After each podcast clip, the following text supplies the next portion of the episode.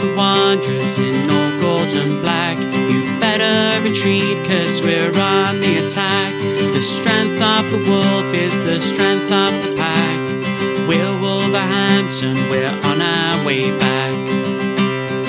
Well, hello everybody. Welcome to episode 303. That's 303. It's the ENS.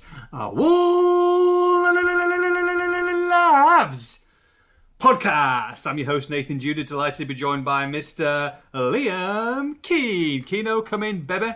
How are you, my friend? You all good? Oh, I'm good, mate. I'm good. Look, we're a little bit late tonight. We're a little bit late doing the old podcast, uh, but I think people will realise uh, when they come to to listen to our dulcet tones, it's either late this evening or, or on Friday morning, why we had to delay it. Of course, all the news, all the breaking news, all the talk is about the Jeff Shi letter, and of course, we will be getting onto that very, very shortly. So that's why. So, you know, apologies to people who were waiting for the dry perm, etc. But like I say, um, surely you could uh, understand why we had to delay slightly. But but first of all, mate, you know you, are back now. We've done our little uh, little mini pre-season. It wasn't it wasn't a large one this year, but a little mini pre-season. Portugal and Ireland. Uh, did did you enjoy it? Are you happy to be back? Were you sad to leave? Um, did you did you miss me having you know Rosie to bed uh, rather than me? You know what what's going on? Is it, are you struggling to kind of adapt and, and get back to your normal life? Can I say all of the above? Oh, is that a good answer? Can, yeah, absolutely. Um, no, look, it's look. Being deadly serious for a split second, it's a okay. genuine privilege. we both say this and tweet this all whoa, the time. Whoa, whoa, whoa, whoa! One minute and twenty seconds in, and we're being serious already. I don't like it. I knew you'd say that. Um, no, look, we, we love doing these trips. So thank you to you know ENS for sending us, and, and obviously um, you know the access we get with Wolves and everything. But uh, aside from that, um, you're okay you know, I've got I've got to put up with you a little bit, and I've got to iron your shirts and look after you, and you, you know. did iron my shirts. You did find a love for ironing in this trip, which I think you know. You, I got new your skill. eureka moment. You found your calling, and you know if this doesn't work out for you, uh, many many will say that it, it's not. Then I feel like so you know a, a, laundromat is is waiting for you to, to take over and uh, just absolutely reach the, reach the skies, mate. Of, of ironing, I think you could go to any kind of world championships. You were superb. I know. Linen? Who, who, who, cares about linen? who cares about creases? It was incredible, your first effort. By the time we uh, we got to Dublin, my standards were quite high, weren't they? I was disappointed with one of the shirts I gave you. I was like, this isn't good enough. I can do better. I can do better than that. Were. You genuinely were. You think you're lying, but you actually you were, you were devastated when he gave it to me. I'm like, it's fine, mate. It's fine. He goes, no, give it back to me. I'm not happy with that crease. I'm like, oh, what a guy. I was getting no payment for this either. It was ridiculous. Ah, oh, super. Well, you say no payment, but uh, I couldn't put that uh, 185 euro dinner that we had all on expenses. So you were kind well, of well. That's a fair that. point. That's a fair point. I, I can't really argue. I've got. I haven't really got a leg to stand on when it comes to that. We've got expenses, and, and you know we'll put them in. But there was there was there was one night I'm thinking I've got to take the hit here, boys. I can't I can't I can't with all good intentions put that through expenses. But it was a great night. It was, and it was. I mean, that was almost uh, my whole expenses for the for the ten days, just that just that one meal. Um, but no, look, brilliant. You know, loads of interviews. We had a little bit of downtime, not as much as we probably did in Benidorm because it was no. there's a lot of stuff going on. Um, but you know, it, it's you know a, a, big reason why we go out there. We don't just go out there for Guinness. We go out there for for uh, you know putting a lot of hours in and, and, and trying to you know um, hopefully bring the best coverage possible genuinely, genuinely, genuinely, when I went when I went to Dublin, I'm like, right, and we, we went with a few a few of the few of the guys, and um, first night we were in um, what's it called? What's the place called? Temple Bar. The area oh, Temple yes. Bar. I know there's yeah, a Temple yeah. Bar in Temple Bar, but Temple Bar in Dublin before all the Wolves fans hit there on the on the Saturday night, and I thought, right, I'm gonna do, I'll have a couple of sips, you know, I'll pose for the picture, whatever, blah blah blah. I mean, I, I genuinely, genuinely walked away from Dublin thinking I absolutely love Guinness. I absolutely love it. It was like drinking cream non-stop. I was all over it. I mean, by night two, Keenan, we went to the locals area in Merrion Row. Um, we were trying to find the best Guinnesses in the world and the, the best bars and the best quality. Oh, I had an absolute ball. What, what, what, what brilliant stuff. Where's it? Where's it been all my life? Well, I've been trying to tell you. Uh, I do like Guinness, I do, but it, it was definitely it is better, better in Dublin though, isn't it, or in Ireland? It definitely was. It definitely was. I, I, wasn't sure if it was a thing people say or not, but it, it definitely was. It was. Uh, I mean, it was amazing. And then also oh. the the lager hop house that you, you can no longer mm. get in the UK. One of my favourites. Um, I can I, slightly embarrassed to say, but I, will admit it. Um, When me and you went into our first bar together to get a little bit of food and have a, have one drink before we you know went out into into the touristy areas. Yeah. Um, I did notice Hop House was there. I got rather excited. Probably You were very excited. a bit too excited that a grown man would like to admit, really. Um, and I may or may not have took my first sip and then kissed the glass. But at least I can admit it. You kissed the glass, your first drink. Uh, your last drink, you were you wanted to, to throw the glass against a wall. No, I'm a very happy, loving. Well, I shouldn't say that actually. But be careful. caressing. Caressing. or you found out. sharing a bed as usual.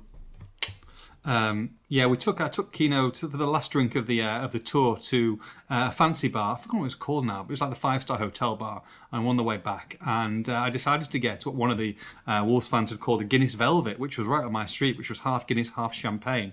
Now this sounded like a great idea at the time, and look, it was delicious. I thoroughly enjoyed it. I must admit, I, I got the taste of Guinness by then, and the champagne it was more champagney than Guinness, which I guess you know is to expect. Um, and the bill came, and Keena said, "Oh, I'll get this for the last one." I said, "Fair play." The, the rounds on that night had been around what was it? About five, six euros each, about thirteen euros, That was- thirteen and a half yeah, euros. Yeah, yeah, yeah. Yeah, and uh, it was about fifteen euros. This one, wasn't it, that you took? Try 31. 31 and a half. Oh, you're absolutely, you're absolutely fuming. I'll Honestly, honest. you were you were genuinely angry. I was that honestly, I, my hand was going to go through a wall, I was- and and it, you know, it really it helped by the fact that you were inconsolably laughing. Hmm. It was, You- I was you- tears, tears you, gone. you I was tears. snorting, You were snorting. trying to hold it in, and you just Yeah. could not. Um, because I checked the bill and I knew what your reaction was going to be. You already committed to getting the round in, which was which was very very nice of you. You know, the first one of the trip, I think, the entire trip. But uh, that's that's fine. Um, and uh, yeah, you weren't you weren't in a good spot. No, I wasn't particularly pleased, but you know, I- I, I felt obliged to, to look after you. That's the problem with you know using Apple Pay and not actually looking at what the the bill is. I just held my phone up and tapped it, but you know, these things happen. Um, you say put hand through the wall, Kino. That uh, you you have um, moving on from hand through the wall to hand on the wall, slash hand through different people's chests and legs. You wanted to let people know that you've had a little bit of uh, good news recently with the old uh, with the old Tai Chi karate. Um, go on, yoga. That's one way of putting it. Um, Yeah. Yes, I you know a lovely surprise on uh, on Tuesday evening, and not the kind that we normally get. Hello. Uh, I, at jiu- at jiu-jitsu class, I was uh, promoted from white belt to blue belt. Oh, Kino, a little bit of a round of applause. Thank you very much. Thank you very much. So White belt to blue belt. I got the picture as well. It looks fantastic. you look so excited. I was very excited. I, officially on my passport now, it says, uh, you know, licensed killer. Um, but I, I'm not. I'm not meant to say that publicly. Um, so it's amazing, really, that you got this belt because, and, and I think it was just coincidental that it you got it the day after you paid your subscriptions for next year. Yeah, it's, it's it's funny how you try and you know bring me down a peg or two, but it's not possible. It's not going to happen. I'm running high. No, no, no. I'm, I'm, I'm only teasing. I think you did a great job. to be honest, I, I, I called the um, I called the jiu-jitsu uh, place a week ago and uh, to try and join, and they said that it was um, it was sixty quid to join, uh, but if you wanted to join for five hundred quid, you can join and get a blue belt, and if you pay a thousand pound, they'll give me a black straight away. So amazing, really, what what it can do to you when you've got a, a little bit of a couple of quid spare. I'll leave it at this. I've offered you this. many Splinter times. said Splinter said a couple of pizzas down at the bottom. You know, go go and beat Shredder. It's fantastic, mate. Split. That's terrible banter. I've, uh, I've said it a few times. I'll say it again. If you would like to step onto the mat, if you'd like to step into my world, if you'd like me to give you, you know, put you put you through your paces, you're more than Yeah. welcome. But I don't think you're going to do it. I tell you what. I tell you what. No, I'll say it for later. I'll say it for later in the podcast. I'll I'll, I'll give you an ultimatum of how you will get me on that mat, okay? And we can record it. All right. Okay, I don't think I can afford it, but yeah, we'll come back. No, no, to no, no, no money, no money involved. No money involved. It's a football bet. Oh, football okay, bet. this is exciting. No, all all um, all jokes aside, very good, mate. Very good. Right, we've got to go into the big news, um, and this, like I said, this is why the pod was was delayed. Uh, so the Jeff Shi letter to supporters um, that has come out now that Wolves have posted. So finally, we've spoke, we've heard from the hierarchy in the form of Chairman um, Mr. Jeff Shi. Shall I? I'm going to read it out. It's a long letter. So for those who haven't read it yet, or had the chance to read it, I'll read it out in full, and then we can discuss it. Um, and I think the takeaways, Liam, that obviously you've spoken, it's on the site now as well. But I think it's important that we can um, have some clarification, which we have got here, and some of the maybe the question marks that are coming from the actual piece itself. So bear with me. Uh, this will be a couple of minutes long. Here we go. Jeff Shi letter to the Wolves supporters.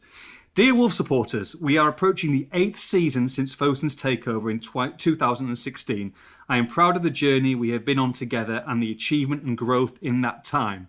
I appreciate a lot of the amazing, consistent support from our fans since the very beginning. I am also happy that we have been able to deliver our fans perhaps the most successful era in the latter decades of Wolves' history, and we wish to continue delivering it for the long term future. We are working hard to try and improve our performance on the pitch at the moment, as we always do. We are also working hard to make sure the club have a long term robustness and sustainability. The latter is equally important because we've seen so many cases in the football industry where short term achievement could not bring long term success. Even in recent seasons, we've seen a lot of clubs in the UK and around the world struggle to maintain a sustainable balance of both sporting performance and financial strength. As we deliver the start of a new season, I would like to take this opportunity to clarify a number of things for you. First of all, Fosun remains committed to Wolves and has never had any plans to sell the club. The club is a long term project and an important one for Fosun. When we were in the Championship, when we were in the pandemic, when we faced all kinds of challenges on or off the pitch, the owners have always done their best to support us. They also share our happiness and excitement with every achievement or positive step we make at the club, no matter how big or small. As the owners and management of the club, one important thing we must learn and follow is the Premier League's rules on profit and sustainability, formerly called financial fair play or abbreviated to FFP. Before the end of the 2023 2024 season, there will be an annual test and we are going to make sure we pass it as we have done in the last five seasons. FFP set a profit and loss limit for three rolling years, with a loss of £105 million the threshold. We were very comfortable in FFP during the years just after promotion and before the COVID pandemic because of a relatively low wage bill, low cost signings from the Championship, and relatively stronger finishes in the league and Europe. After a longer stay in the Premier League, we are now at a stage where we must pay even closer attention to FFP and manage it well. The first reason is the inevitable impact of COVID on our revenue. Though we've put those years behind us, we still need to invest more afterwards to fill the gaps caused by the pandemic, especially on squad strengthening. Secondly, we once had a fantastic squad built in the Championship, then brought into the Premier League.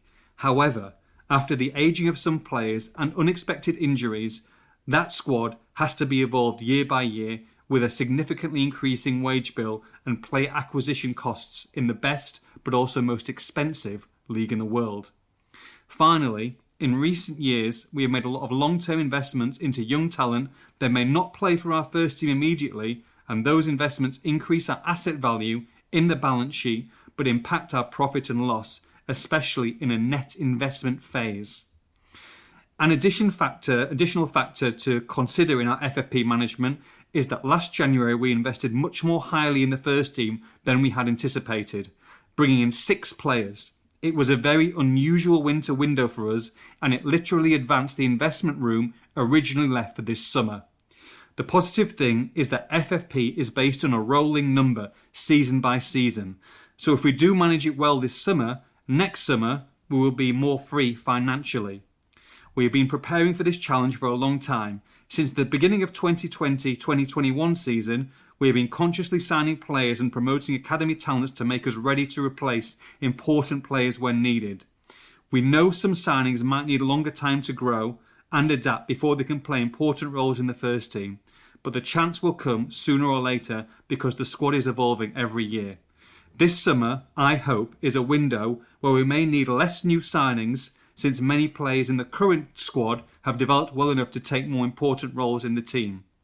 To manage the evolution of the squad is not easy, and we can't make every, every signing right.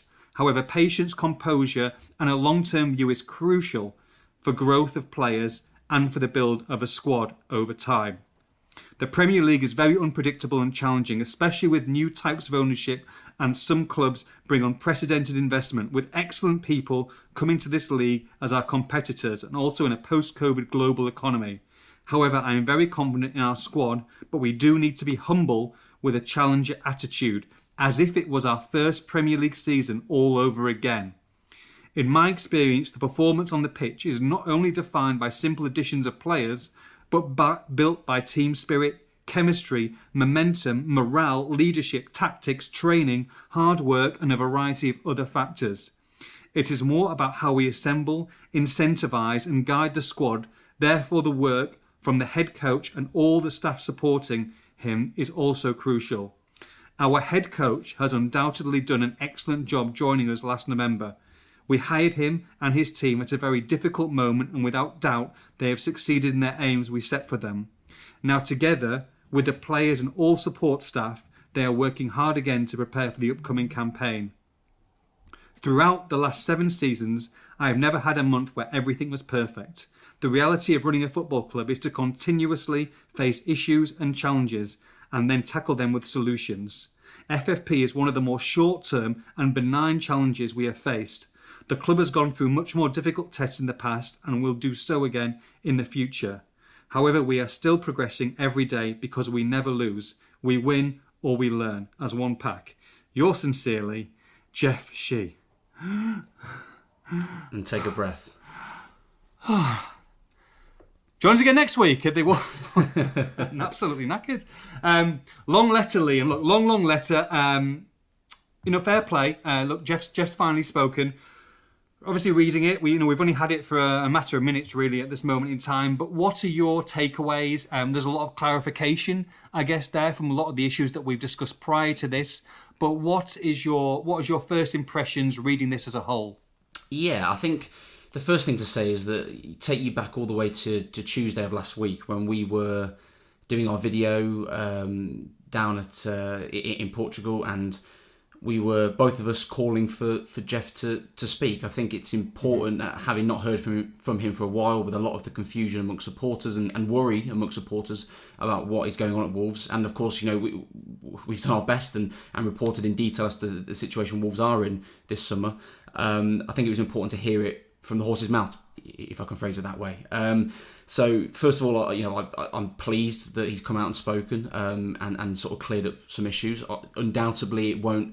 Uh, please everyone. Know, these things never do, as I think we can vouch from our reporting over the last few weeks. You know, people will still have questions, and people will still, to be honest, not believe you. You know, mm-hmm. despite the fact that we're still, um, you know, continuing to report the facts. Um, so, uh, alongside, you know, being pleased he's spoken, I would like to hope it also proves that everything I've been reporting and others as well, not just me, uh, has been absolutely accurate the whole way through. So they're the first two things I would say. Um, and what I found really interesting was very, very high up in that letter is straight away coming in with Wolves are sorry, Fosun are committed to Wolves. Um, there's been a lot of rumours, uh, a lot of suggestions, uh, you know, in the financial circles that they may um, may be interested in selling. We know that they're interested in, in investors, um, but that they were willing to do a part or whole sale of the mm-hmm. uh, of, of the football club. And as far as we've been told, and as far as Jeff's now saying publicly, yeah. they are absolutely not interested in that. And I think that um, will hopefully put to bed some of the. I think conspiracy theories is probably sure, the right way to phrase it um, on social media because social media has uh, has been awash with with a lot of things uh, over the last few weeks, um, and then really going into uh, the FFP stuff. Look, all of the, the jargon and all of the, you know, talking about how the rules are set out with 105 million uh, loss threshold over three rolling years, all the stuff we've, spoken about already and gone this, through. Yeah. We've done yeah. all that, and, and, and he sort of briefly covers it. Um, obviously, confirms everything we've been saying in terms of where Wolves are. Um, and then really moving on from that because that's it's nothing new there. It's just him confirming. Sure. What I did find really interesting, you've got to read between the lines uh, of what he's saying, is that essentially Wolves aren't going to do that much business this summer, and that really yeah. is the key takeaway yeah. from that latter part of the of the letter because he's insisting that Wolves have got a good squad. And to be fair, I agree with him to an extent. The Wolves have mm-hmm. got a mm-hmm. good starting eleven. I think they've got a good squad in general. A couple of additions, starting eleven wise, and some depth I think is needed. My personal opinion. Um, but because of where Wolves are, because of the fact that they've gone through several challenges that other clubs have done as well, they're in a position where they are unlikely to make many additions this summer. Um, Wolves fans aren't going to like that. I don't blame them for not not liking that. As I've said, I think Wolves do need a few additions myself. Yeah. Um, but I think now it gives fans hopefully some clarity um, alongside what we've been saying and what others have been reporting as to where Wolves are.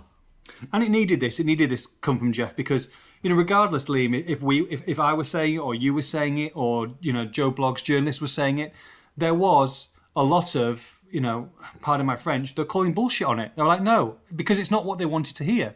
And I get that to a certain extent. You know, everybody's entitled to their own opinion, but we kept on saying we're reporting what's going on here. You're reporting, Liam, what's going on here. And you know, it's disappointing when some people, especially people you know, and I know social media sometimes, you know, a, a bad indicator, but you know, constantly saying that's absolute rubbish. And it, this has been the truth all the way through, and we've been strong on that, and you've been strong on that, Liam. And um, you know, like you say, this is clarification. The club is not for sale. The club is not for sale. Like you say, incredibly strong. A paragraph all to itself. He is very, very strong on that. Now, of course, things can change. Of course, they can. But that reading that, Liam, that seems to me that is 100% watertight.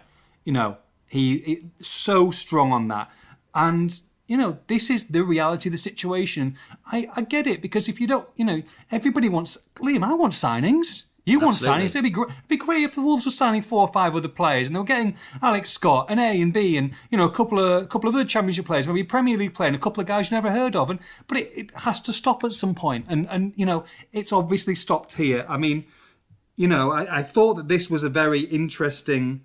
Let me have a look. Very interesting line and. some people might be worried about this, but I think it's it's to understand where Wolves are looking at this season, Liam.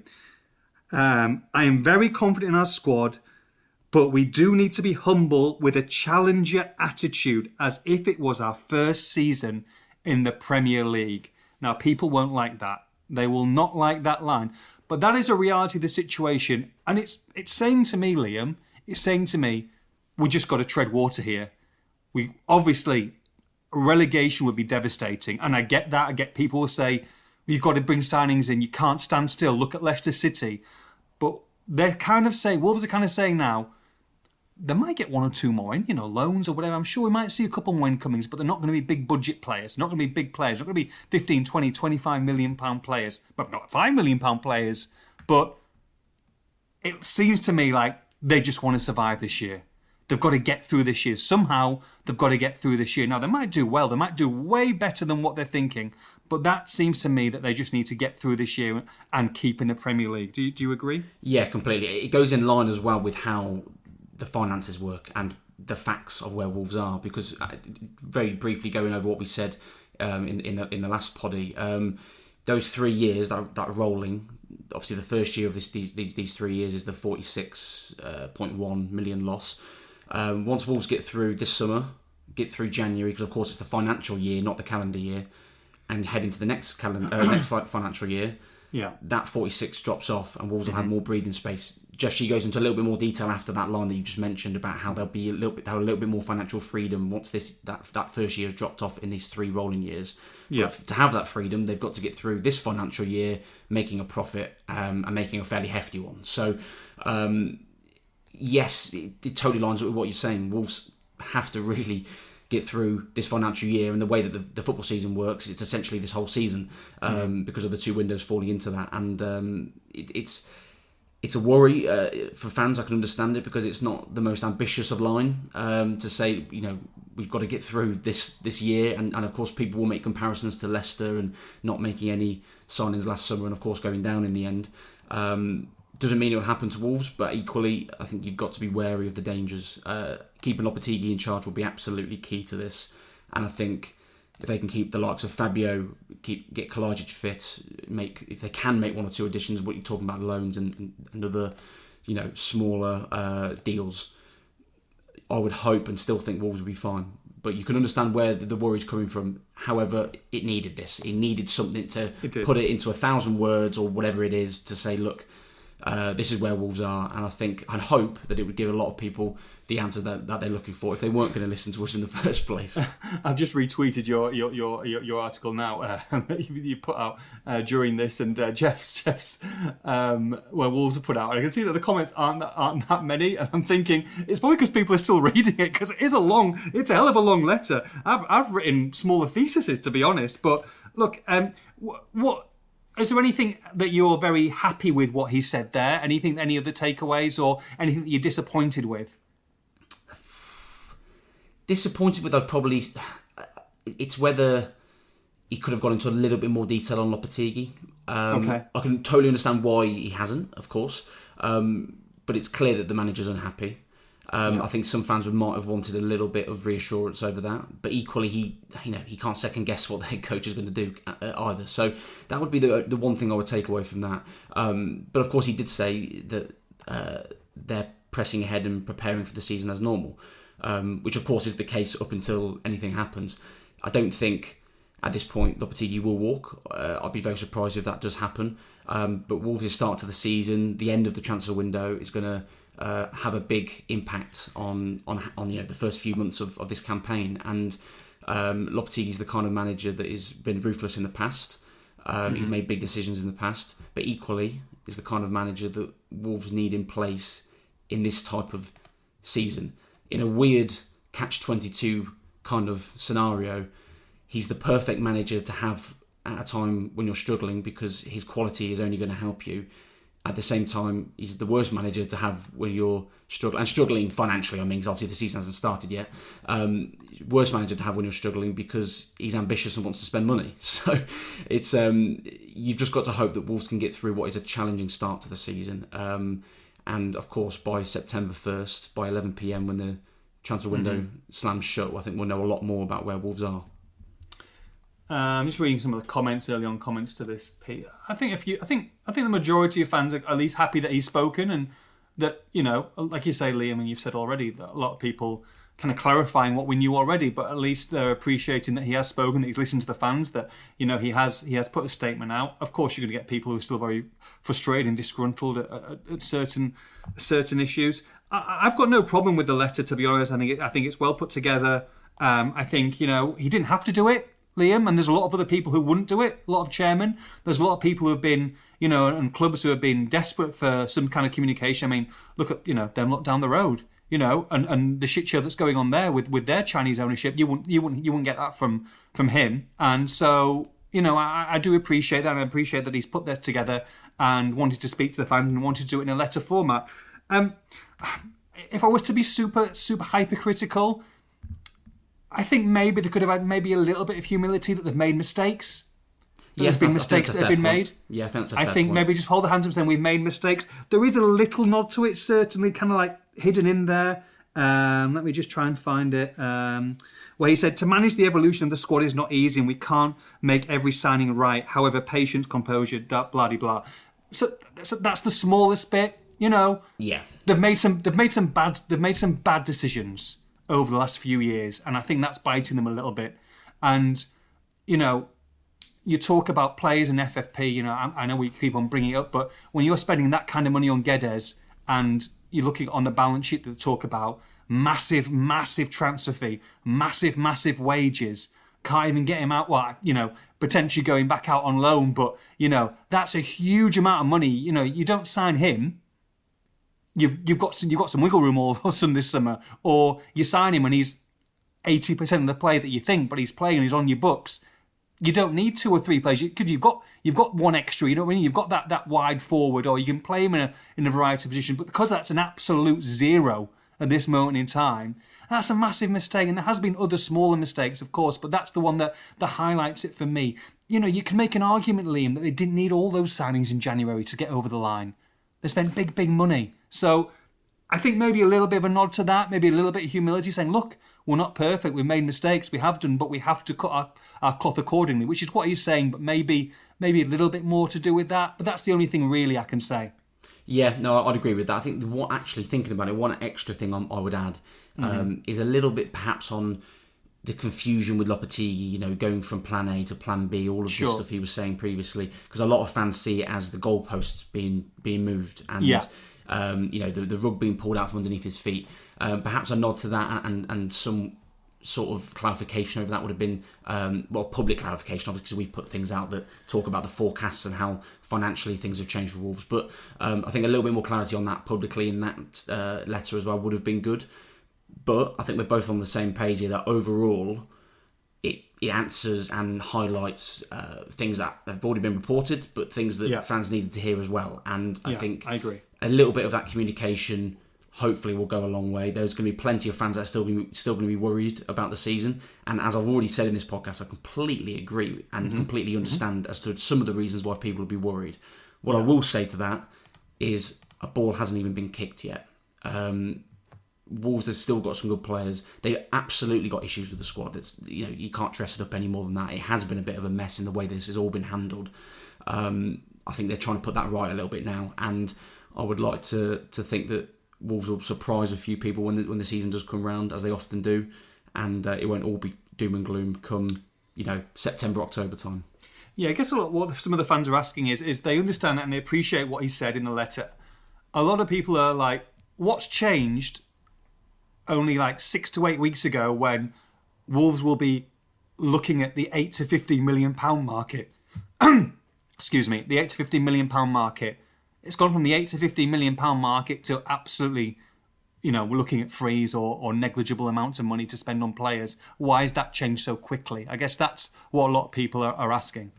Yeah, yeah, and, and that's that was totally my point there as to why you know I think that could have been cleared up a bit better in the in the letter. I mean, we spoke about it a lot last week, didn't we? Um, financial forecast looking, they, of course, they've got to predict what they're going to lose in the financial year, and then going into this third year of the of the three rolling years, um, and unfortunately, forecasts change, predictions change, and then communication. You're looking at a financial department, a hierarchy, and a football department at a football club. Um, I, I don't think the messages have been passed through particularly well, and Lopetegui. Um, has been expecting, uh, unfortunately, what, what didn't come for him. So um, I can understand his frustrations as well, as we spoke about on the last podcast, because purely from a footballing point of view, if you take the finances out of it, he's not getting what he needs at the moment to do the job. Um, whether that changes, of course, you know, we spoke about reasons why it could change. Um, if they decide to take a risk, it sounds like they're not going to do that, um, from what Jeff's saying. But um, you know, he's going to be left a little bit short, is what it looks like currently. And uh, you would hope that he can work a little bit of that magic to, to keep him afloat. Yeah, but um, you know, I've got to say, you know, fair play to you, Liam, as well. You know, obviously you reported it right the way through. You know, going into last week, and we you know turned a lot of copy around, and um, you know, like I say, there were different viewpoints out there from different journalists and fans, and, and a lot of fans were, were calling, you know, calling folly on it, calling rubbish, and and citing, you know, a reply to a tweet here, or, a, a line in an article here, or a line in an article here. Basically, you know, with what they wanted, they would prefer this outcome, but you know you know, they're saying speak to the person, speak to what, how can ask the strong questions, get this going. You know, what we need answers. Well, you gave them the answers. You know, so and I know it's probably not a lot of people listening to this podcast because you listen to this podcast because hopefully you enjoy it and you've listened over the last five or six years of this podcast. It's probably not these people I'm I'm talking about, but sometimes it gets a little bit tiresome when you're busting your gut. You're trying to get to the, the right information that people and the fans want to know. You're going directly to the source. You're getting it. You know, you're the first one to put it out there, and then you know you're still getting um, pelters from certain people. It can get a little bit tiresome. So hopefully this has cleared a little bit up. So fair play to you. I want, I want to be, you know, we have a laugh and a joke. I want to say that to you first. Thank you very Um, much. Second of all, you talk about maybe this will appease the fans slightly, and I completely agree. And hopefully they will have had this and they will take it on board. And whether they like it or not, that's the reality of the situation. Going to move it slightly, Liam, and say move the fans to one side. For me, Liam, Lo- Julen Lopetegui has got to start getting on side now as well. We understand his frustrations. He's been very vocal. We understand he's not happy at the situation. Of course, he wants new signings. He's done the the interview that we all watched, you know, last week. That was pretty much, you know, an exact copy of what we had at the back end of last season. He spoke in Ireland to to the Irish Premier League or the Premier League over there, and and um, that came out, and he's still not happy. He consistently says, you know, we're, we're players short, even though you know we've lost players um, that, that were that were in the squad that you know, he needs more additions, he needs more quality. For me, there comes a point, and I think this is the point now where he's almost got to stop talking like that. If, you, if you're going to stay, lot, if you're going to stay, then you've got to start knuckling down with his team and believing and saying we've got a lot of quality. I still think we can do something in this Premier League. Get that belief amongst the players because his outward demeanour at this moment in time, physically as well, because you can look, you can see he's frustrated, but also what he's saying, what he's speaking to anyone who will listen. I think he's got to stop that because it's not going to help his team. It's not going to help the belief belief of his squad. You've got even Doc saying, you know, in an interview afterwards uh, after the Celtic game, you know, thing, things are obviously not not right, nowhere near right outwardly. You don't want your players really saying that. I mean, we know that, but you want to batten down the hatches. This is the time now, if you're going to stay, to stop, get your squad together. Whether you get one or two in at the end, great, no problem. But this is my squad now for the first four or five games, realistically. So how can we get as many points? Come on, boys, let's show it to them. Let's show them that we've got the quality. Because if you don't, I feel like I feel like the players like, well, if this is what I'm hearing from up above, then you're not really getting that that push and that that you know feel good factor saying I believe in yourselves, and I think that's that needs to change for me.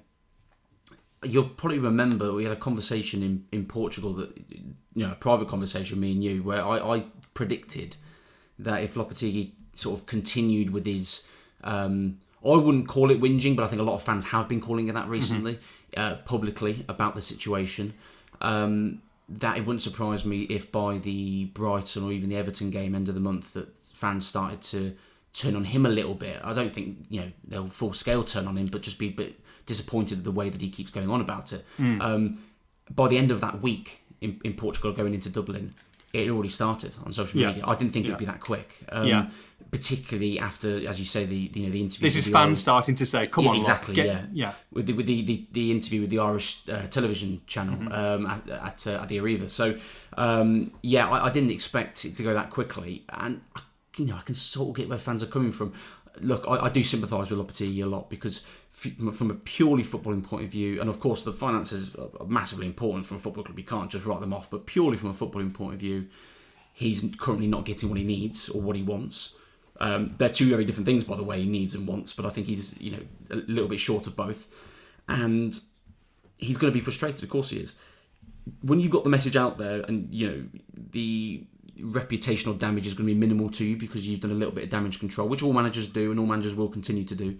Um, there probably comes a point where you maybe need to stop with that. Um, I'm almost certain. Well, he will definitely be asked about it. Of course, he will, because myself and other journalists in the room for the press conference before the United game will ask about it. Um, but I'm almost certain that he will continue answering it for the time being. But I'll be very interested to see when that stops, because always there's always comes a time when a manager says I don't want to talk about that now. I'm focused on the football. I'm focused on the next game. Lopetegui always does come back to that eventually. So um, I think with some of the reaction we've seen recently, he will do that probably sooner rather than later. Um, he's got to um, he's got to turn it around pretty quickly. Like you say, a week on Monday, Manchester United. Do you feel like? Um, and, and I get it. I, I, do get it, Liam. He did an amazing job last year. In fact, I, I think in some quarters he didn't get the credit he deserved to finish 13th in that Premier League from where they were is, is an incredible achievement.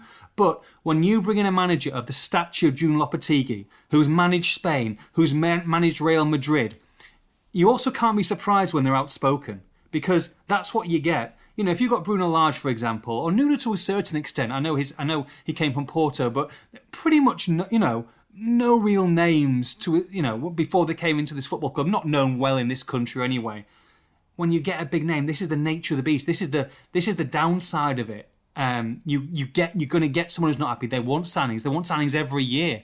They want to compete, and they don't want their reputation to be to be dented at all. You know, and he's probably looking at this squad and going, well, if we lose three first three or four games, then I want people to know why why that is. You know, from the outside looking in, if I want a job abroad, if I want a job in the future, I want it to go on record that I'm not happy, and that's why. Um, we're in this situation. But yeah, I, I, at the same time, I'm thinking if he was going to walk Liam, he would have walked already, wouldn't he? Like, I'm, I don't think he's at this stage now for him to then go and walk if they lose the first couple of games. I think that'll be a really bad look. But the fact that he's still there, the fact that he's still on board with this project, however many goalposts have been moved and how many projects might have changed, um, I think that's at least a good sign that he is looking to this season and looking to hopefully be be managed at the end of it as well. Yeah, I'd like to think so. And look, football does wonderful things, doesn't it? If you go and beat United first day of the season, all of a sudden, you know, everything looks a lot different, doesn't it, for the manager and for the fans? So, Oh, Fabio Silva. Double. Oh, Fabio. off the bench. off the bench, yeah. Off the Brace off bench the with bench. a with a flat back three. Could you play and could you play as a centre forward on his own? Yeah, carry on. Absolutely.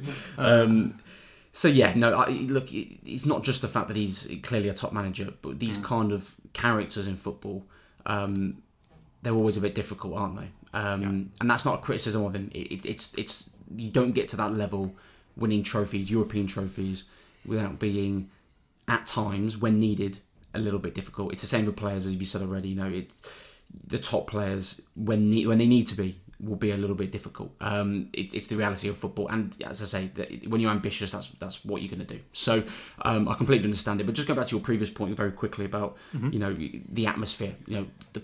Everything we've seen with the players, uh, Yeah. you know, working together, everything's been, been really, really close knit and, and, and quite good to watch.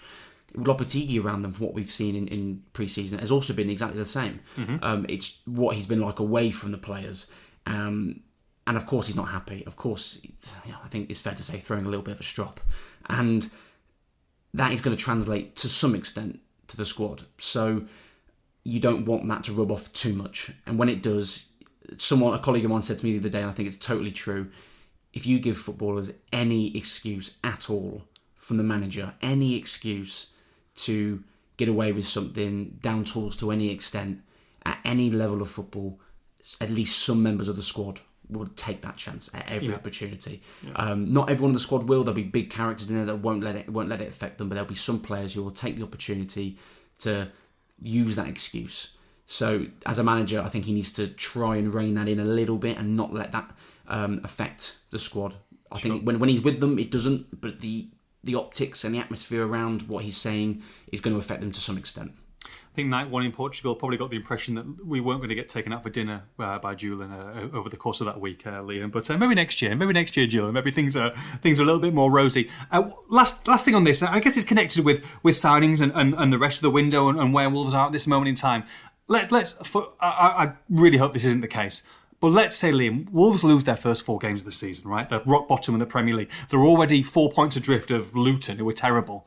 Um, would that change or move the needle slightly from Fosun? And if it did, would, would that be even more frustrating if they did last minute, not panic buy, but find some money from somewhere to buy players because of the alarming start when really this you could have had players in at this stage of the season? If the money was available then then it could have been available now. And i know this is all hypothetical but i'm just thinking of, of, of different scenarios we, we sort of covered this on the last poddy really because it comes down to whether what would be interesting you know if Wolves lose their first three games or whatever and, and, and Fosun decide right we, we can't afford to have a bad start and get relegated we need to do something.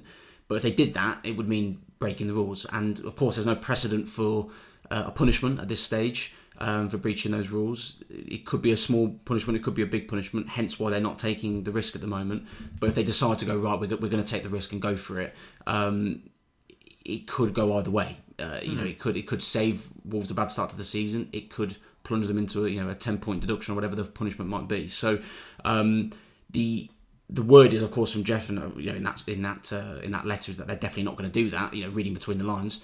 Um, but that's the only way they, they you know they'd be able to do it is they, they just go right to hell with FFP. We're gonna we're gonna break the rules and spend a little bit of money. The money is there to spend. It's not that the the, the club and Fosun don't have the money to be able to do it. It's that they're unwilling to break the rules uh, to make it happen. So that would be the only change. If they go right, we're going to have to break Sure. the rules here because we need to bring in A, B, or C. Um, and if it does change and signings do come in, that will be the reason why. Cool, cool. I'm going to move on slightly, and, and I guess we'll come back onto it in questions. Look, we've, we've got so many questions, it's crazy. We're not going to get to all questions. I'm, I'm so sorry, but please keep on sending them in throughout the season. We will get to them, and I apologise in advance. But obviously, this is big news. This is big breaking news. We've had to spend a lot of time on this, as we did the last, you know, when we were talking about the financials last week. So when things start going and the season starts, uh, obviously, you know, flourishing, we'll be able to, to get to everybody. But at this moment in time, there's a lot going on, and we want to, you know, obviously bring you the content, bring you the most important up to date news. So hopefully, you'll you'll you'll forgive us. Um, couple of things. pre-season as a whole, you know, I'm not going to talk about Luton too much because we, we haven't got loads of time. Um, but just overall, from what you've seen this season, Liam, are there any players who maybe have have brought themselves to the forefront and maybe weren't perhaps there, um, who you could see maybe nicking a first team spot at Manchester United, who maybe weren't weren't you didn't think would be in the plans, let's say back in June? Well, I'll say um, caveat this by saying I, I don't think Lopetegui will even do the, these changes that I'm, that I'm going to suggest. But if I was to pick out some Who's, players, who's done who's done a good job to, Exactly, to you know yeah. to really show show themselves and show that they're ready to go? the obvious obvious ones, Fabio. We spoke about him on the video last night. Um, I thought he did really well against Luton and has done really well off the bench. That's an obvious one. Um, I think a couple that fans uh, maybe overlook or maybe haven't put as much focus on. I think Ait-Nouri's actually done very very well in pre-season. I agree, yeah. Um, and I'm quite pleased for him because I think he's a very talented footballer. Um, it just hasn't quite worked for it. And I think, to be honest, he had they been able to do Cresswell, he probably would have moved on and had a loan. Um, and of course, that could still happen. You know, if they're able to make a you know bring a signing in. So um, I'm pleased that he's done quite well. I think he's in both defensively and offensively looked you know quite calm, composed, and dangerous going forward. Um, I think Hwang did quite well against Luton, in particular, and has done well in certain games. And then just defensively to sort of wrap this up, Kilman, aside from maybe that first half at Celtic, I think has looked very uh, assured. And every time, I, you, you know, I like the guy. You know, I'll always talk about him. Every time I've seen Toti Gomes love in pre-season so far, he's been nothing but very. You loved a bit of Toti very, in Dublin on Saturday night. Wow, that's shocking. Very, very sturdy. You know, very dependable, reliable defender. Um, I think he looks, you know, both left back and centre back as well. To his credit. Yeah, I, I concur with all of those. I thought Doc as well has done pretty well. I think he's, he's kind of obviously fitted in pretty seamlessly from uh, from being away, and uh, I would be I wouldn't be shocked if uh, if he's breathing down Nelson Semedo's neck very very quickly in this season. I expect Semedo to start at Manchester United, but uh, any foot any foot that he puts wrong, and I, I think I think we might see Doc in there pretty quickly. Um, going, I won't, I wouldn't say going backwards slightly from this pre-season, but honestly, like I missed a couple of gilt-edged chances last night. I'm not talking about Kalajdzic, by the way, who, who should have scored a couple, but I think it was great to see him on the pitch, and I can completely understand it. He's on he's on a different, you know, um, fitness regime, and, and getting back to back to Premier League football. I think that's fine, but. I talked. I think I wrote an article about this about a month ago about big seasons for these individuals. Pablo Sarabia, like a couple of chances, got to put away last night. And for me, you know, he's he's in this leadership group that you've you've, you've spoken about today, Liam, and and I need a lot more from him. And especially that when you look at the wide players and the wide players, and it's it's it's very threadbare at this moment in time. You've got to say wide forwards for Wolves. Um, he's he's got to really step up quickly because that's just not looking like it's working out at this moment in time. Yeah, I think in pre-season, in comparison to last season, we I think he actually has shown a bit more in pre-season, but I'm being quite kind to him really because it's when you're talking of big moments. And I know again, pre-season is a different beast. I, I you know I know it's not the Premier League, but you're talking of big moments, those chances you talk about from last night. Just when it counts, adding those numbers, goals, assists to your game it hasn't quite happened for him. And I, I completely agree. We need we need more from him, hundred percent. Um, what I would say though is, I think he'll start United anyway, but he would probably get into my Wolves starting eleven for the you know for the foreseeable uh, as it stands going into uh, into August. Um, even if you do play two strikers, I think you play him out wide and he starts because I'm not seeing enough of Neto at the moment, and I think agree. Hwang is probably um, the way he's performed. I think Hwang's ahead. And then equally Nunes, I don't. For me, he's not a winger. He's going to play No. there. I'm, you know, I'm pretty certain of that. But um, it was quiet. I thought last night against uh, against Luton, and he had that one huge chance in the first half that he that he put wide. Yeah, yeah, no. It'd be interesting to see. Obviously, there's red on Saturday as well, so we'll see whether maybe that could be um, more of a starting lineup than for Manchester United. It might give some some um, some indication there. I mean, Keno will, will not be there on Saturday. We're going to have a weekend off, aren't we? Have a Saturday off, so uh, we shall be in London, um, maybe partaking in a beverage or two. But um, we will we won't be there on Saturday, but obviously we'll be there against Old Trafford a week on Monday. Should be fun and games. Before we go on to the questions, uh, I've got this written down. Um, so, and to be honest, I, I talked, I nearly led off with this in the show. It was between this and the Jeff Jeff Shi letter, um, and it was close. But Jeff Shi letter just got ahead of it. But still, the major talking point, Liam, really of the last well through throughout pre-season, obviously last night, massive I've just got down here Wolfie WTF question mark. Big news, mate. Huge Ah news. me, wow. I mean, this reaction, by the way, astonishing. Forget Jeff Shi, forget this letter. Wolfie, uh, Wolfie has. Um, well, he's had some work done, Liam, over the summer. It looks like he's gone away. He's gone to Turkey. Um, he's had some Botox. He's had some fillers. Um, a little bit of lift, a little bit of a nip and a tuck. And uh, yeah, we saw the new Wolfie uh, yesterday. What did you make of it? And what's the story behind it? That's probably more interesting. Look, I don't have any kids, so as far as what I know, of, lad. well, that's, that's a very fair point. A couple of South Americans kicking around there. That's, That that- student exchange a few years ago. what. Whoa, whoa. that's, that's poor from you. Ah, but true. Rosie doesn't know.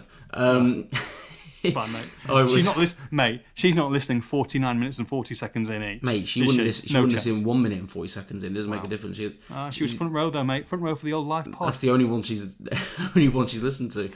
She didn't like that one, to be honest. Um, especially the balcony story. oh, she was wow, buzzing. yeah, not good. Um, that was a slap on the wrist on the way home, I tell you. Not the good kind.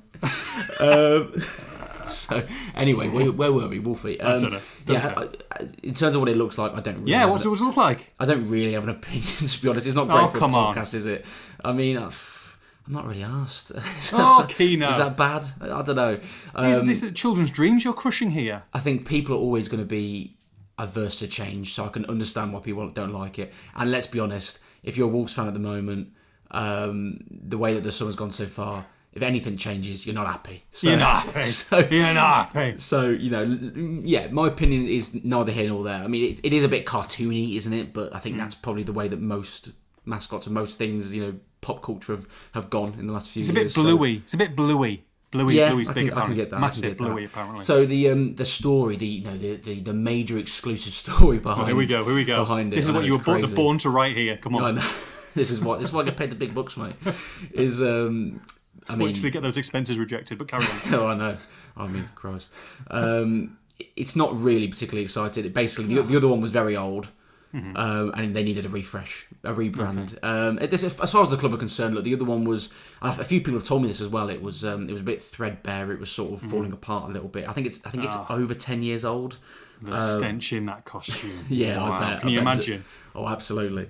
Um, and basically, Wolves were looking to. They had a few sort of different designs. They were looking to sort of reinvent and redesign it, just to sort of modernise it a bit. They did their market research, spoke to you know, um, got some you know some kids to vote, and you know all that market research um, work that they do. The Young Wolves group do, and um, and sort of you know let the, let the kids vote. They finalised on this one, and that's the one they're going with. They're going to be, I think, in time for the Brighton game as well. There's going to be a, a new look Wendy, very exciting.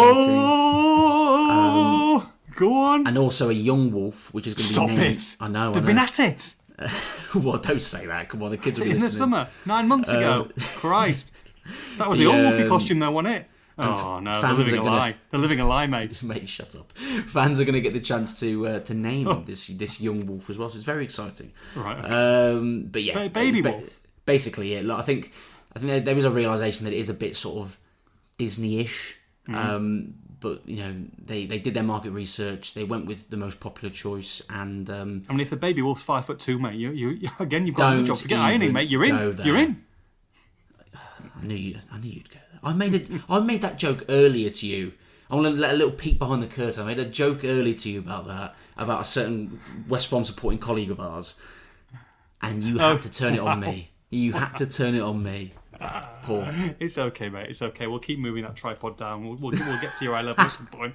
I promise. Um, so, so Wendy, so I assume Wendy's going to be. I assume they're all going to be similar looks, and aren't they? This very kind of like anime, you know, look that that were that would have, I guess, done very well in Korea. To be honest. Yeah, I've not seen a design. I'll be honest with you, but um, yeah, I would imagine so. If it was um, extremely different to what the new Wolfie is, I'll be very surprised. So, uh, so yeah, I think it. I think it'll be the same. And um, and yeah, I think yeah, the plan is to be ready in time for for the Brighton home game, first home game of the season. So let's hope it works out in time for that. And I think all three of them will, you know, make their grand entrance into Molineux um, for all fans to hopefully not boo them off. oh no! Oh, I was going to make a very adult joke there with with what Wolfie, little Wolfie's going to look like, but then um, that would definitely be for the live pod or for for a live poddy after dark probably. Yeah, so I'm, I'm going to move. I'm going to move on. I'm going to move on. Um, okay, great stuff. So that's the Wolfie thing cleared up. Uh, shall we take some questions from the beautiful people? But first of all, a word from our sponsors, Kettle and Toaster Man. They are back for another season, and they're back with j- amazing products, including kettle and toasters, baby. Um, kitchen sets as well. By the way, Morphy Richards Equip Pan kitchen set. Do you know what you get here, Keno? Quickly, because I know you've got to get to jujitsu. Um, Morphy Richards nine 970050 equipment pan set with matching tools. Brand new black. This is brand new stuff. Uh, oh my god, honestly, the amount of stuff that you get in here 16, 18, and 20 centimeter saucepans, 20 and 26 meter fry pans, and a 24 centimeter casserole pan. How, mu- how much? Plus a knife set kicking in there. How much altogether? 18 pieces of equipment. That's a lot. I mean, that's got to It's be a lot. Brand new. like brand new. 150. Go lower, baby. It's not going to be lower than 100, surely. Oh my god. You keep going. You keep going, my son. You keep going. 70? Oh, I- and you can go further. No. Yes. How much further? £55 further, baby. kettleandtoasterman.co.uk 01384 483 286. Um, call, mention our names, ES Wolf Potty, put in a put in a little um, a little discount code and you'll be charged 20% more. So don't do that. Um, just call them and uh, click the ad basket and you are in for a treat. Right, questions from the beautiful people. Are you ready? Let's do it. Okay, I'm not. I've clicked off the screen. Here we go. Um, ba, ba, ba. Okay, here we go. IKG Cannot. Don't know, but he's got his name on there. It's fine. Um, based on what you've seen so far, what position do you think Wolves will finish in? Oh, Oh, it's tough. It's tough. Do I go ambitious and maybe say they'll go. I think they'll be around where they have been. I'll say 13th, 14th. yeah. I'm going to say about 14th. 14th this season, I think. We'll take that. I'm going to say it. No, I'm not. I'm going to say no. I'll wait till next week. I can't. I can't. Oh, next week. All right. I'll wait till next week because I'll, I'll wait till next week. There's a lot going on this week. I'll say it next week. I'm eagerly awaiting it. Okay. Um, where Poco Drum says, will anyone in the Wolves side score more goals than the amount of bookings João Gomes gets? he got um, before the end of last season. He got five bookings in almost as many games, and then obviously he got one against Luton, the friendly, didn't he, yesterday? So he's going to get a lot of bookings. Um, I think he's an absolute gem of a footballer, by the way. And Wolves behind the scenes on the training ground, they absolutely love him. They think he's unbelievable. So um, I, I really hope he gets himself to a point where he's you know ready to start the, the, the Premier League, you know, sooner rather than later, and then is. Uh, Picking up a lot of bookings. Um, I would like to think Wolves score do score more goals than he gets bookings, but I'm telling you now, if he doesn't get a two-game suspension, for Oh, 10 nailed bookings, on. I'll be gobsmacked. I I think that's a nailed on. It's got to happen. Andrew Hadfield, long way away, but we still have. Will we still have FFP restrictions in the winter window? Yeah, so mentioned it sort of earlier in this um, Mm-hmm. in this pod as well. Um, it's the the financial year, not the calendar year. So it, some the, the January is going to be you know, pretty much exactly the same as the summer, unless of course, as we said already, Fosun decide to take that risk, which at the moment they're choosing not to and doubling down on that. Um, but as it stands, that'll be the case. David Sharples, if no reasonable offers to come in to buy Johnny or Podence, would we loan them out? Would we consider subs- subsidising their wages, or is it possible either could still have a role to play at the club? Subsidising wages, I think, would be would be hard. I think if they're going to go on loan, Wolves would expect that their wages get paid for, um, at least in part, at the very very least. So, um, and you would hope you might get a loan fee included in that as well. Um, I don't think it would be something they'd be against, but ideally to bring the funds in, I think you want to you want to sell them for permanent. I mean, Johnny has been with the squad and training, and you know out in Portugal and Ireland. Didn't play in any of the games, but he Bit was of a lone, loner figure, though, wasn't he? You He know what was, I mean? Like, he was, just standing around. I mean, not not his fault, but obviously wasn't involved. Don't know quite why he wasn't involved. Maybe it's to facilitate a move, or because he didn't want to get injured or whatever, and keeping himself just fit. But very much a person who was from the outside looking in. Yeah, no, absolutely. But the reason he was out there and still training is because he's a nice guy and wants to go out there and do that and be around the squad still. Um, Well, he's also getting paid a hell of a lot of money on, on Well, weekly no. wages, mate. I mean, he's not out there for the good, from the goodness of his kindness of his heart. I mean, Christ, I'll go out there and bloody serve you know ice cream to them if you want. They can lick him off my toes uh, as long as I I'm mean, getting my that's a- wages. that's, that's an image I didn't need. Oh, I'll tell Um, you what, honestly, there's a market for it. It's a fair point, but you know, Daniel Podence's still getting his wages, and he made the opposite decision. Um, Good question. Didn't, didn't, didn't want to go to, to, to Portugal or Ireland. He's not even been training with the squad at Compton. He's training alone. Um, he's a very spiky character. We spoke about that on you know on this podcast several times, and I think that was a, a probably a desire from the club as well as him, but just for him not to be around the group because if a player that doesn't want to be there um, is around the group, it's not a great thing anyway. But a player like Daniel Podence and a character like him doesn't want to be around Yeah. the group, it's not great. Okay, a few more. Um, Rich, good question here, and, and, and I guess this could be something that maybe will, will potentially happen further down the line if and when Wolves do dip into the market. Liam, why aren't we using the loan market like we used to? Options and obligations to buy seem to be a way that would suit us this summer. Yeah, it, it's a very, very fair question. Um, obviously, there's a few things to consider there. You've got wages, bonuses, potentially a loan fee, uh, and obviously with the wages that you'd expect that Wolves in terms of the negotiations, be almost forced to pay full wages as well. Um, it's very hard to negotiate those kind of deals, so that that's the sort of first stumbling block. Um, but it's definitely an option for Wolves. It's definitely an option because, of course, they don't pay the transfer fee until the following financial year, and that would help them, uh, you know, get through, uh, you know, this transfer window. Certainly, um, it's an option. I'll, I'll summarise it as this: it's an option for Wolves, but it's an option that still has challenges for them. So it's not a straightforward op- option that they can, you know, do on a whim, but it's certainly something that they're going to, uh, I would expect, uh, Yeah. you know, look into. Bradders, thoughts on Kilman as captain? It might just be the fact that Coady was much louder and Neves was much more often in possession and visibly driving the play, but I'm just not sold on him as the new leader of this team. he's he's the kind of guy that's going to lead by example. I think as a player, he's not a particularly loud, you know, character and person. Um, but he has been around the club a while. He knows the club. I'm not against it in the sense that um, leading by example sense, but you do need a bit of a bigger voice. I would hope that he would develop that um, being captain. he has to. I think he has I think he has to. Yeah. What we you know, I will caveat this. You know, he. It's not been confirmed that he is captain yet. He has been throughout the whole of pre-season. It's going to be a question for Lopetegui. There's not been a, an announcement as such. Whether there will be or not, I don't know. Um, but it's something we're chasing to, to check that you know there's not going to be a late change. Of course, it's expected he will be captain, but you know we'll work to get it you know 100 percent uh, firmed up. But um, yeah, I think he needs to find his voice a little bit more. But there are also people around him, Adam Bentley and other players that do help with that as well. Tom Pegg, why aren't we looking at getting free agents in, especially when we can't afford to bid on players? Some good squad players out there. Yerry Mina, I think he's gone today. Maitland Niles, Oxlade Chamberlain, Barkley, Kamada would be a really good signing. It's wages end of the day as well. I mean, these guys are coming. They want three or four, two or three or four year deals, probably three year deals, and they want massive wages. I mean, that that's kind of case in point, right? Yeah, exactly. I mean, it's sort of similar to my answer for the, the loans. It's a very similar sort of situation. It's an option for Wolves. Of course, they've made two free agent signings already.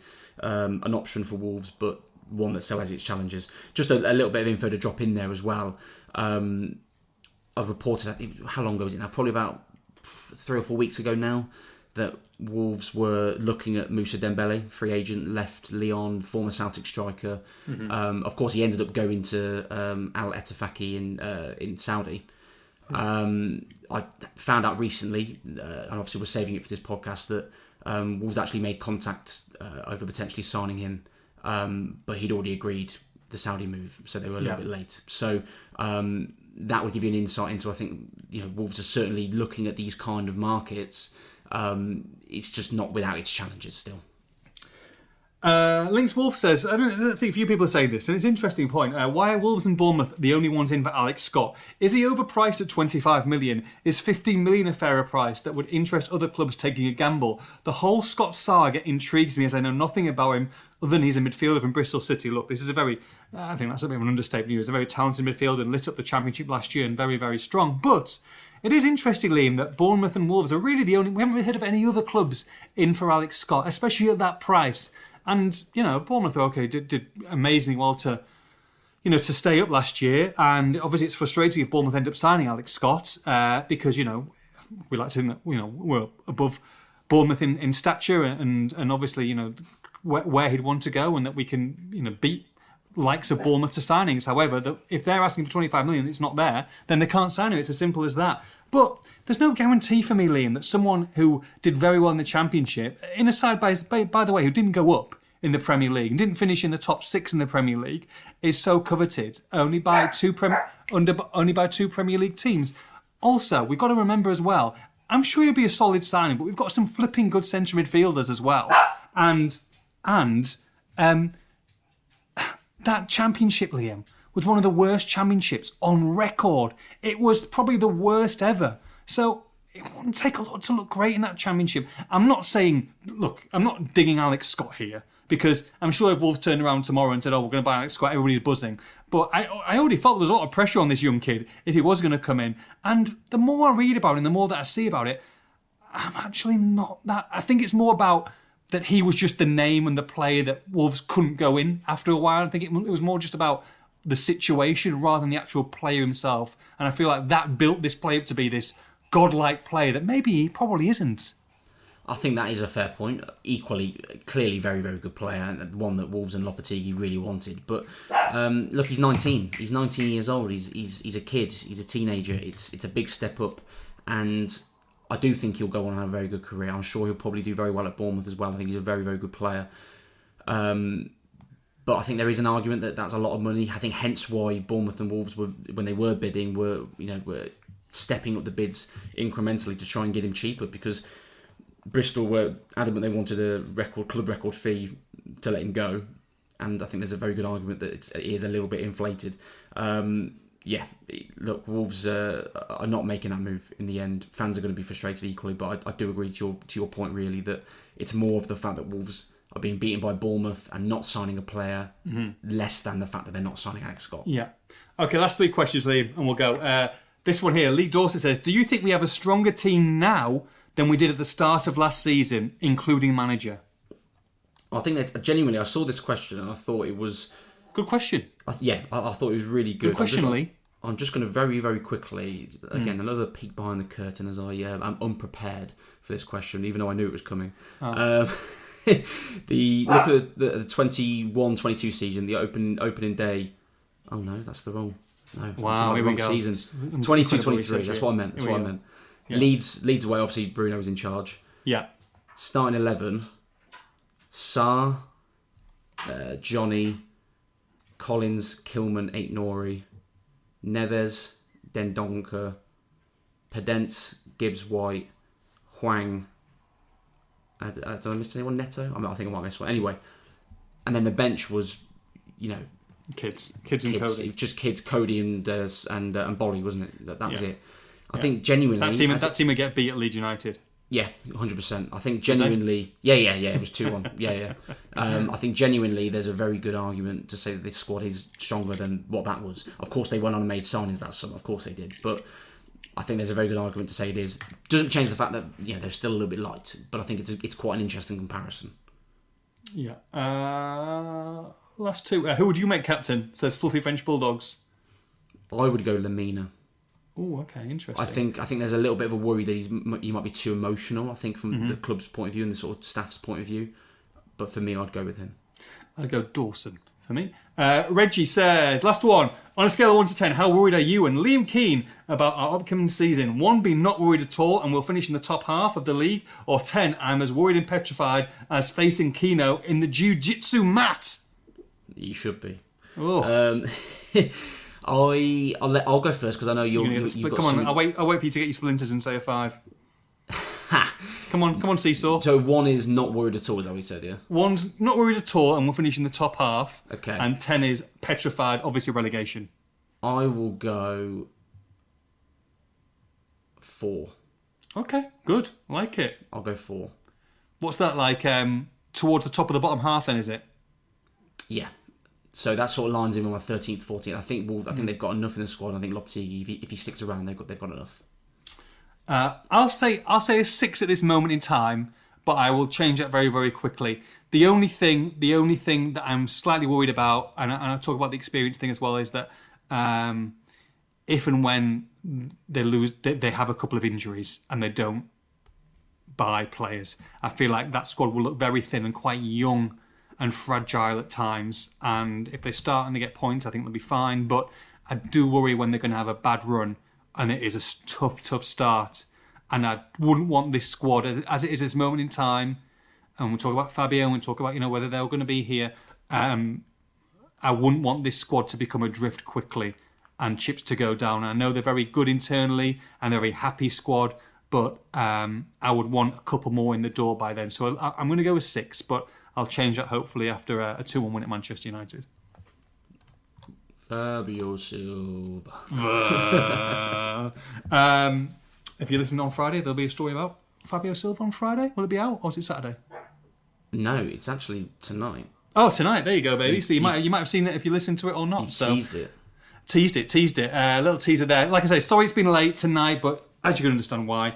Um, hope you've enjoyed it, and it's got you've got um, all the answers that you wanted. If you don't, then send some more questions in and shout us next week. But from me, from Liam, have a great weekend. We will not see it rain on Saturday, but of course we'll be back with a podcast next week and all the build up to Manchester United. From me, from Keno, take care. Bye bye.